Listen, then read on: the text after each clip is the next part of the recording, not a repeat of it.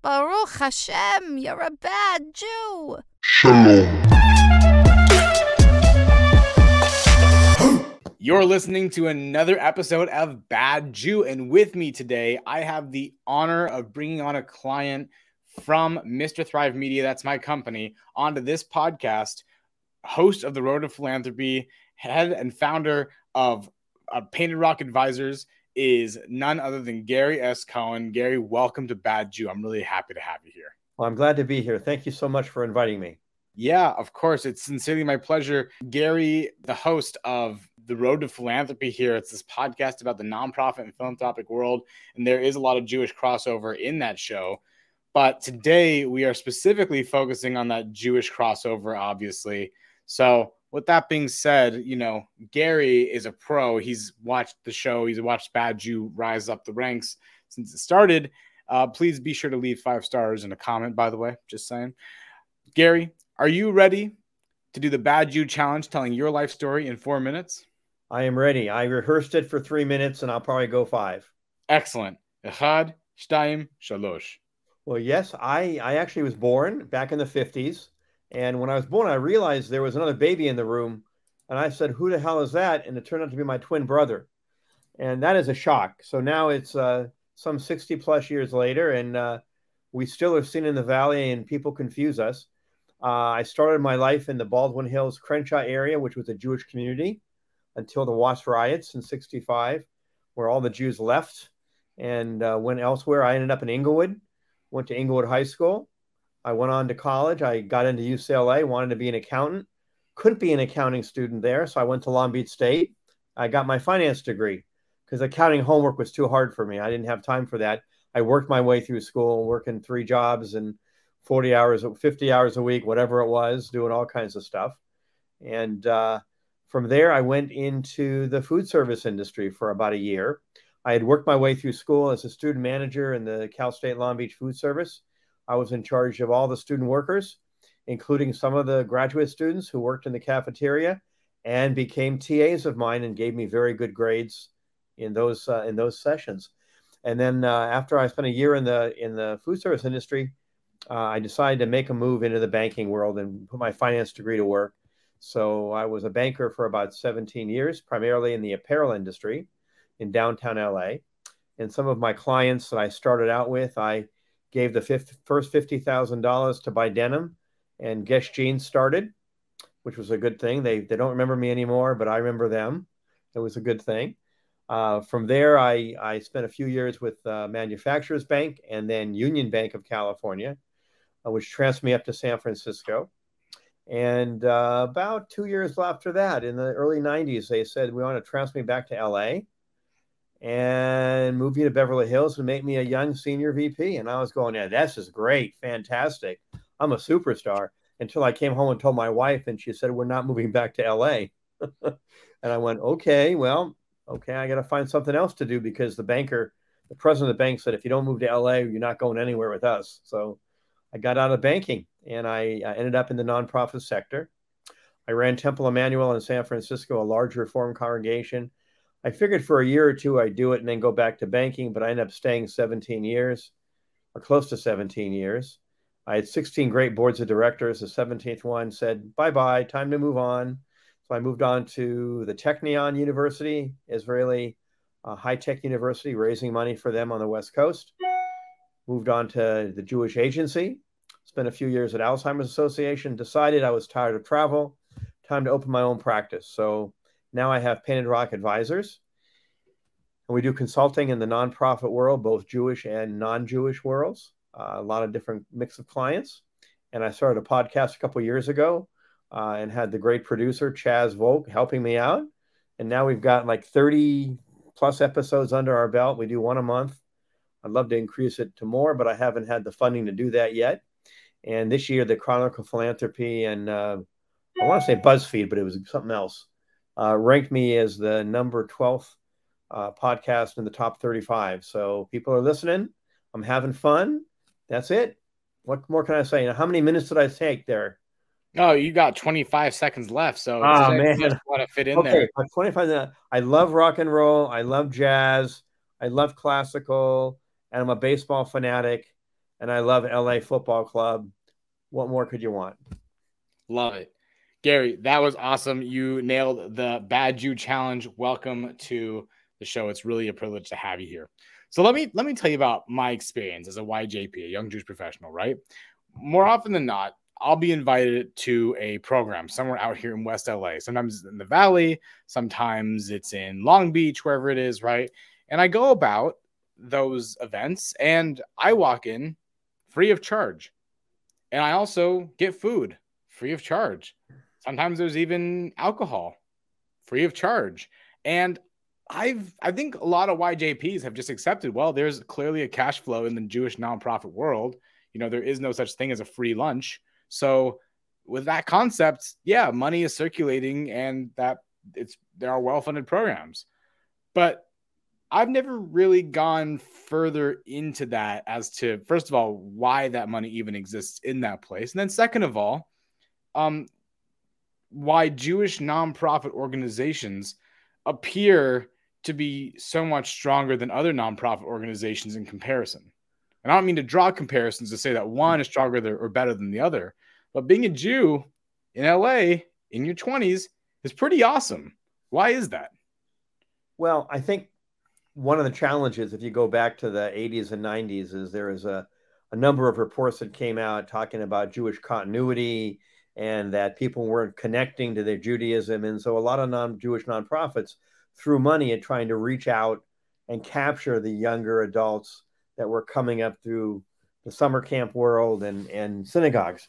Um, but if you go back to the, I remember the eighties, nineties, uh, when I was running Temple Emanu-El, uh, we had a, a consortium of, of synagogues getting together with one of the big funders. And I remember I said, you know, we all have to do something different because if seventy-five percent of the people were not buying a car, the car manufacturer would change the car to try to attract new buyers. And if seventy-five percent of the Jews are not affiliated in Jewish life, we're doing something wrong. How do we reach them? What do they want that we're not offering them? And I think that's when money started to flow towards things like Moishe House and in the Northern California area, Wilderness Torah, which once a month they take young Jews on hikes through the redwood trees and they stop for an hour and teach Torah, a number of different things like that. And so I think that money has been thrown that way in order to attract and try to keep Jews in in the family, if you will, or in the tribe. Sure, sure. That that social life that you just kind of described that is facilitated by organizations is something that is very prevalent and very real in my Jewish life. As a matter of fact, if it didn't exist, I wouldn't have met my girlfriend, Kelly, um, because we met through a Moishe House event.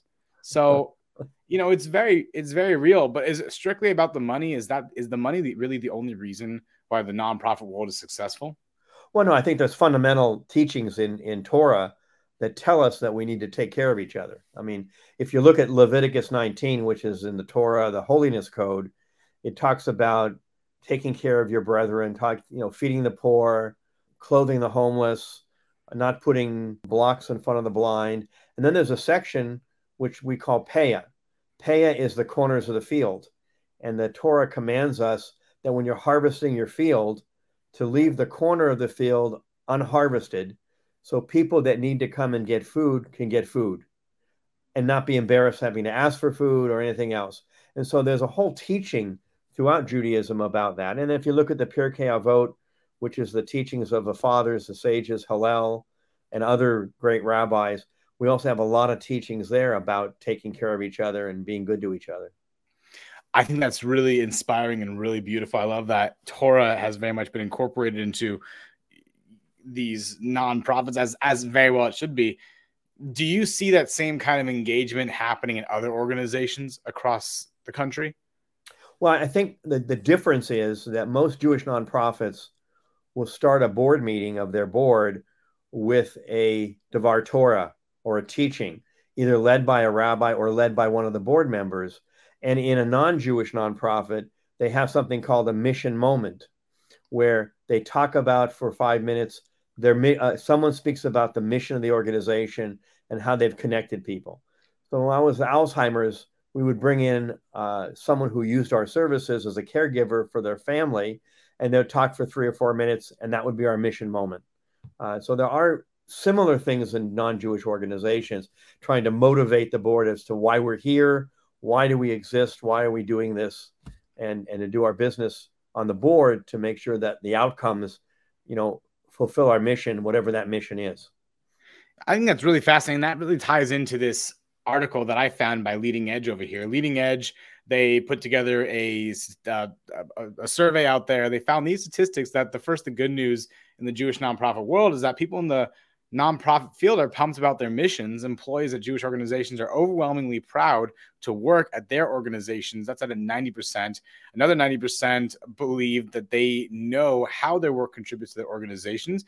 And ninety-one percent agree that they believe their organizations provide quality services to their communities and uh, respected by, and they feel respected by their managers. So these are all great things. Now, on the flip side of it, this survey site Leading Edge also came up with these statistics as well after doing a survey that show some areas that are actually harming the nonprofit world. And that is that only forty-six percent are minority employees. forty-two percent feel that the organizations are understaffed. Another forty-two percent say that the salaries are, you know, fair, fair relative to similar roles in the organizations, which means that promotions aren't really that rewarding.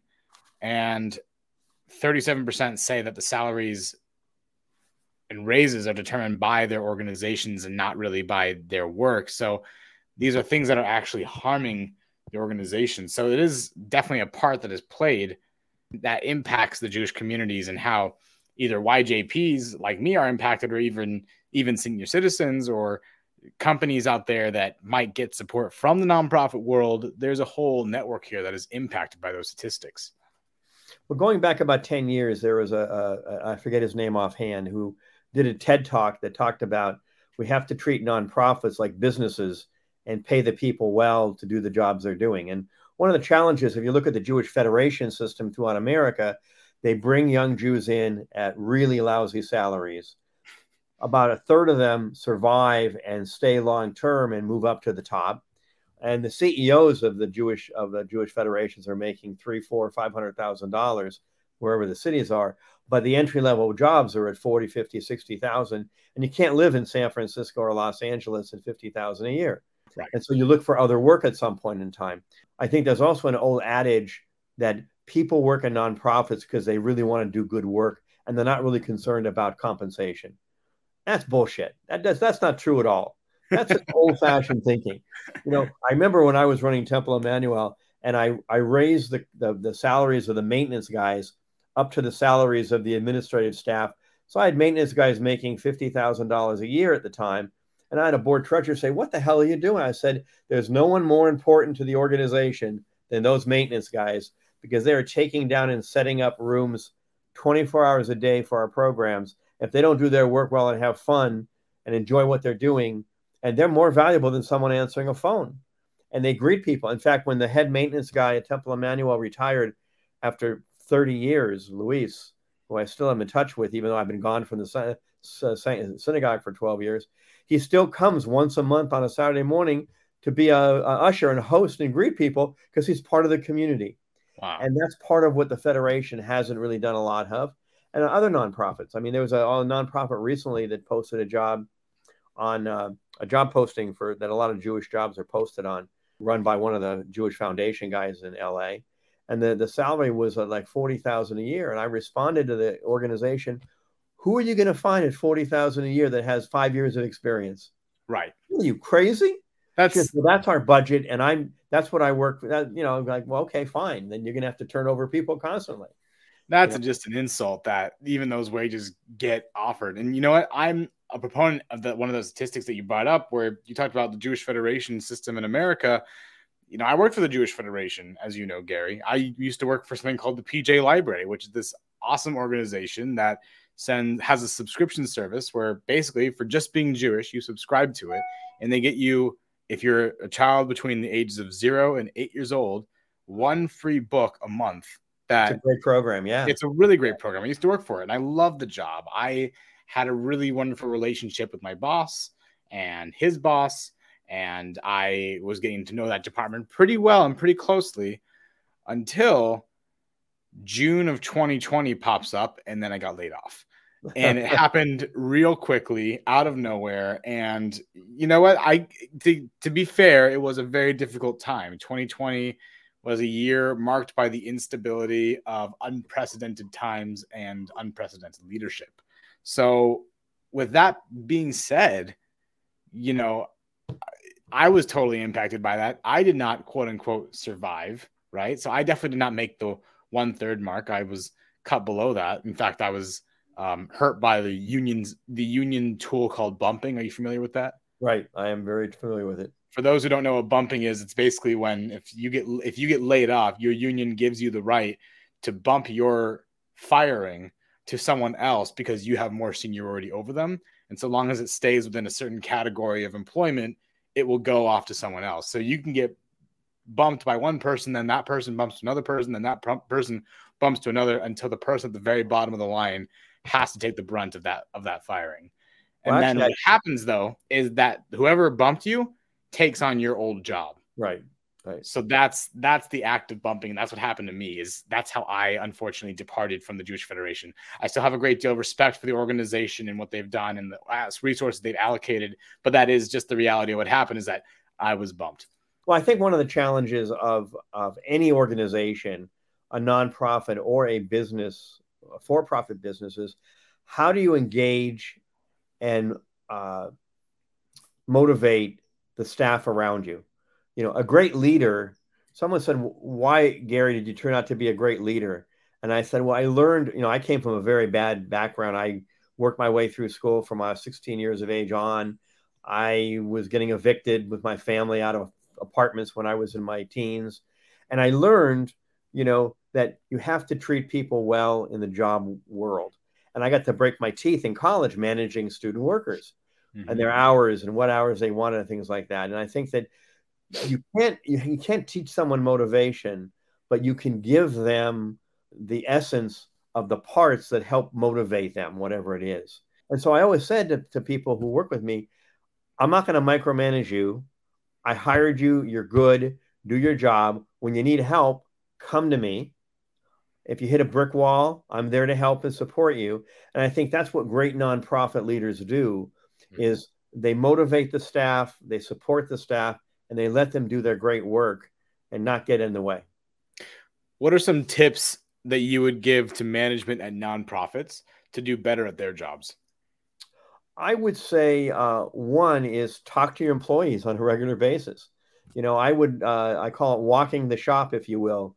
And when I ran a, a, an institution, I'd walk around every day and see every staff member and greet them and know what's going on.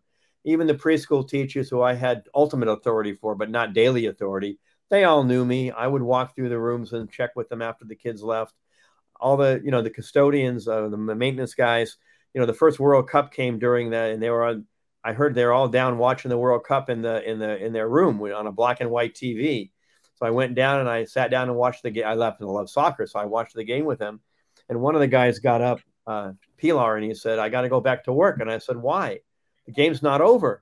And he goes, well, but I got to go back to work. My time's up. And I said, well, your boss is here and I'm here and we're not leaving. So you're not leaving either. So it's part of that is just doing the right things with people. I think also the other thing that's very important is training. What are the skill sets that the people need to keep moving up in the world, in their job, in the organization, or in broader jobs? I mean, the thing I'm most proud of is there are half a dozen executive directors or development directors throughout California that started working with me as entry-level people. And when they wanted to move on, I helped them move on. I helped them move up. I've always kept in contact with them. Uh, and today, some of them are very, very, very successful. And they look back, and one of the guys says, it wasn't for you giving me some training, I wouldn't be where I am today. You know. Wow. So. Wow. Well, that's incredible. And these are these kind of tips that you are describing here on the show. This is what you do with Painted Rock Advisors, right? You step into a nonprofit and you basically help them run smoother on the back end. So that way on a development level, they can get their employees trained. They can get their staff up and running with a more efficient program. That's what you do, right? Right. I do a lot of that. I did. I do a lot of things with board governance and board leadership. Uh, so boards can be more effective. I did a board retreat recently. Uh, for an organization that will go nameless at the moment. And uh, I, I did it a half an hour note. I said, okay, so take a piece of paper and on the paper, write down a one or a ten or anything in between. ten is we're an effective great board, or one we're doing nothing good. And most of the numbers were five and sixes. And I said, okay, so I've got five, six, five, six, seven, five, four. But the great news about this is I got more work to do with you guys. You should I all like be eights, nines, and tens, you know, if you're running your organization. So right. I help boards do that. And I'll go in and, and, and uh, help nonprofits kind of review their annual work plan or their three-year strategic plan and say, okay, what are you doing that's working well? How are you doing this? What is that area doing, and how does that fit into your mission? A lot of times organizations will add programs because someone said, or a donor says, I want you to add that program, I'll pay for it. So they add it, but the program has nothing to do with their goal or their mission. You know, if their mission is housing the homeless, and someone says, I want to give you money to feed people, well, that's not housing the homeless. There are food banks that feed people or whatever. So I do a little bit of that, a little analysis of that. And uh, I I will, on the development side, you know, help train them to raise money.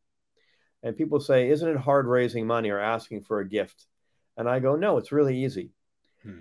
If I know people have the capacity to give because I've done my background research on them, and they know that I work for a nonprofit and I'm going to ask for a gift. If we hit it off, it's like it's like a dating relationship, like your girlfriend. You have a first meeting, you start to get to know each other, you like it, you have a second meeting. Maybe you take them to a, another meeting, or, you know, dating is a movie or a day, whatever it might be. And the question is, you know, when do you give them that first kiss or whatever it might be? You know, maybe the first date and maybe the fourth date. But in fundraising, it's the same thing. If they want to see me, and we want, I have a, I have lunch with a woman every quarter who's seventy-seven years old, member of Hillcrest, gave me money four years ago, isn't ready to give me more money yet, but we still get together every quarter for lunch because we enjoy each other's company. And wow. She knows that eventually she's going to give me more money. And I have to be patient and wait. Now, sometimes you, there are people that will, you know, scam you, if you will, and they'll, they'll meet the president of the university, and they'll meet you, and you'll take them to lunch, and you'll take them to a concert or a ball game, whatever. And a year and a half later, they say, give me a proposal on this subject. And no proposal you give them, they accept. You finally say to themselves, yourself, they're not going to give me any money. I got to move on, you know, and that right. happens too. Right. So it really is just like dating in the sense that you can have these really wonderful relationships that are ongoing and long lasting and are rewarding, or you're going to come across people who aren't really in the right place for dating, and they're going to lead you on for a long time. Right. So, but they want that free lunch or that free dinner yeah. or whatever. Right. Right. Going, going back to the nonprofit side for a second, from the organization back end side, what would you say is the number one red flag to an organization that you notice? Oh, that's a good question. I think when you call an organization, which is what I, when I get engaged to do work, I'll call off the street to an organization and ask for something like, I'm really interested in, in, in getting involved in your organization. Who can I talk to? And see, what is that? What do they do? What is their engagement with me calling in from the outside? There's a woman that wrote a book recently. Her name is Lisa Greer. And she wrote a bo- book called Philanthropy Revolution. And she and her husband were basic Jews raising a family. And they gave modest amounts of money. And then his company went public. They made it big. They became multimillionaires. And she called up Cedars-Sinai and said, I want to make a gift. Uh, my, my husband suffers from Crohn's and colitis, and I want to make a gift for research. And they said, well, have someone call you back. So ten days later, she called again and asked the same question. She called them seven times before someone actually called her back and engaged her in a conversation. It shouldn't take seven phone calls from a potential donor to an organization to say, I want to make a gift. But no one knew who they were, who she was. They didn't do any research on them. You know, with Google, you know, today it's easy. You Google someone, you could find out. Oh, the guy's the guy's husband, you know, uh, made made a fortune. They want to give money away or whatever it might be. The other the other big red flag is um, that I would say is that in the on the financial end, on the fundraising side, is take people seriously. What, don't make a judgment call as to what they can give based on where they live or what they drive. You don't know what else they're doing in their lives. And there's a story in the Christian world of a guy who uh, called uh, uh, several Christian colleges in the East, North Carolina, South Carolina. He wanted to give them money and leave them money in his estate. And no one wanted to call, come and visit him. He lived in Huntington Beach. So finally, a guy was at a conference in San Diego and went to visit him. And the guy lived in an apartment building with about sixteen units. And he had to climb the stairs to a back apartment, which was a one-bedroom small apartment, packed to the roof with, you know, all kinds of crap. He had a good conversation. The guy asked for some information. He got back to North Carolina, followed up. It turned out the guy owned that building and owned ten other buildings. And he finally left the, the college about ten million dollars in cash when he died. Wow. But no one ever answered his, you know, that's a red flag, you know. Wow. Wow. I think that's a fantastic story. And that's one that we could definitely draw from. Essentially, well, don't judge a book by its cover. I will add one thing to it. Sure. There is a midrash, and I'm not a rabbi, so I can't tell you where it came from. A midrash that outside the gates of the city, there's a homeless guy begging for money. And you don't know whether he is the Messiah or just a guy begging for money. So you got to treat him with the respect that everybody deserves, because you never know who he's going to be or who he was or who he will be in the future. You know? I love that. I really, really love that. Everyone isn't equal, because everyone is a human at the end of the day. Everyone is just as capable of the same amount of potential. A, a, a, a custodian has the same amount of potential as a C E O. Basically. Well, it's like I go to a favorite restaurant of mine for breakfast in Woodland Hills, which is an old coffee shop called Bobby's. It's kind of a crazy little place that they got a grill. They got the greatest hash browns in the city. But whenever not I go kosher, in there, right? Huh? Not kosher, not kosher, right? Not kosher, no. I go in there and I always give two or three dollars to the busboy who takes care of me. And when I walk in the place, he, I sit down. He comes over and says, "How are you today, Gary?" I say, "Fine. How you doing?" "Great." He brings me my coffee, my water, and my extra napkins. And he just, we have a good relationship. I, I only give him a couple bucks, but I, I respect him for what he does. You know? I really, really love that. I think that's really sweet. I think that's really indicative of the very generous and compassionate nature that you have, Gary. So thank you for your work in the nonprofit world and in the Jewish nonprofit world. It is uh, something that is very apparent when you get to know you and learn more about Painted Rock Advisors. For those who are listening, what is the best way to reach out to you? Uh, probably W W W, which we all know that's the initials you start with, or you don't even need to do it anymore. painted rock advisors dot com. And you'll get my webpage, and you'll have access to a newsletter. And on that webpage also is an access to my podcast, The Road to Philanthropy. And may I say that we talk about philanthropy. We I meant to tell you the story. I didn't do that, but I just interviewed uh, the C E O of the Jewish National Fund. The wow. J N F, which is a major, you know, one hundred fifty million dollars worldwide organization. And yeah. when we were growing up as kids, our grandparents used to have the little J N F tin can on the on the dining room table for Shabbat. And before we started Shabbat prayers, we dropped money in that little pushki, they called it. And that organization today does great work all through Israel. And they're still around. And the interview was fantastic with him. It will be coming out probably in July if I can get my act together with my web, with my uh, producer uh, and get the stuff to you on time. But it really shows you that, you know, that's a, a basic thing of philanthropy, is that even though no matter how poor I was growing up, my parents still gave me a quarter to leave for tzedakah at the temple on Sunday morning when I went to religious school. So I love that. I think the everlasting message that can be left for Y J Ps like myself is today we spend what, twenty dollars on a lunch, because that's how much a sandwich costs in L A now, with a side and a drink, around twenty dollars. Yep. Do you think it's possible to give up one of your lunches a month? How hard would it be if everyone gave up a minimum of twenty dollars a month to an organization that they believed in? How hard would it be to just put a little extra thought into giving back to the very organizations that support you and this amazing life that you have? I think that's uh, very well said, and I really do appreciate that notion, Gary. When my daughter was growing up and she was in middle school or high school, I forget which it was, we always discussed our philanthropy at the dining room table, and we weren't the major givers, but we were moderate givers. And she goes, "Well, when can I start to give money?" I said, "Whenever you want to. What do you want to do?" I want to pick it. I mean, so she ended up picking the Trevor Project, which is a very big project in the gay community to support gays who are in crisis and, and who need help, based on that, that Trevor, who unfortunately was murdered uh, out in uh, whatever state it was. Uh, and so she still gives money to them now, and it's fifteen years later, and she's still giving money to them every month. So wow, a good wow. thing. Very good thing. Well, Gary, thank you again for being on Bad Jew, and thank you to listeners for tuning in to learn about the Jewish nonprofit world. Thank you so much for listening to Bad Jew. This has been another excellent podcast. If you like what you heard, please be sure to leave a five-star review and also a nice little comment for us to read. We really do appreciate all the feedback we can get. And if there's at any point that you want to be a part of the Bad Jew WhatsApp community, be sure to go to the link tree and fill out the contact form. We'll be able to reach out to you and get you involved as soon as possible. Thanks so much. Have a great day. Shalom.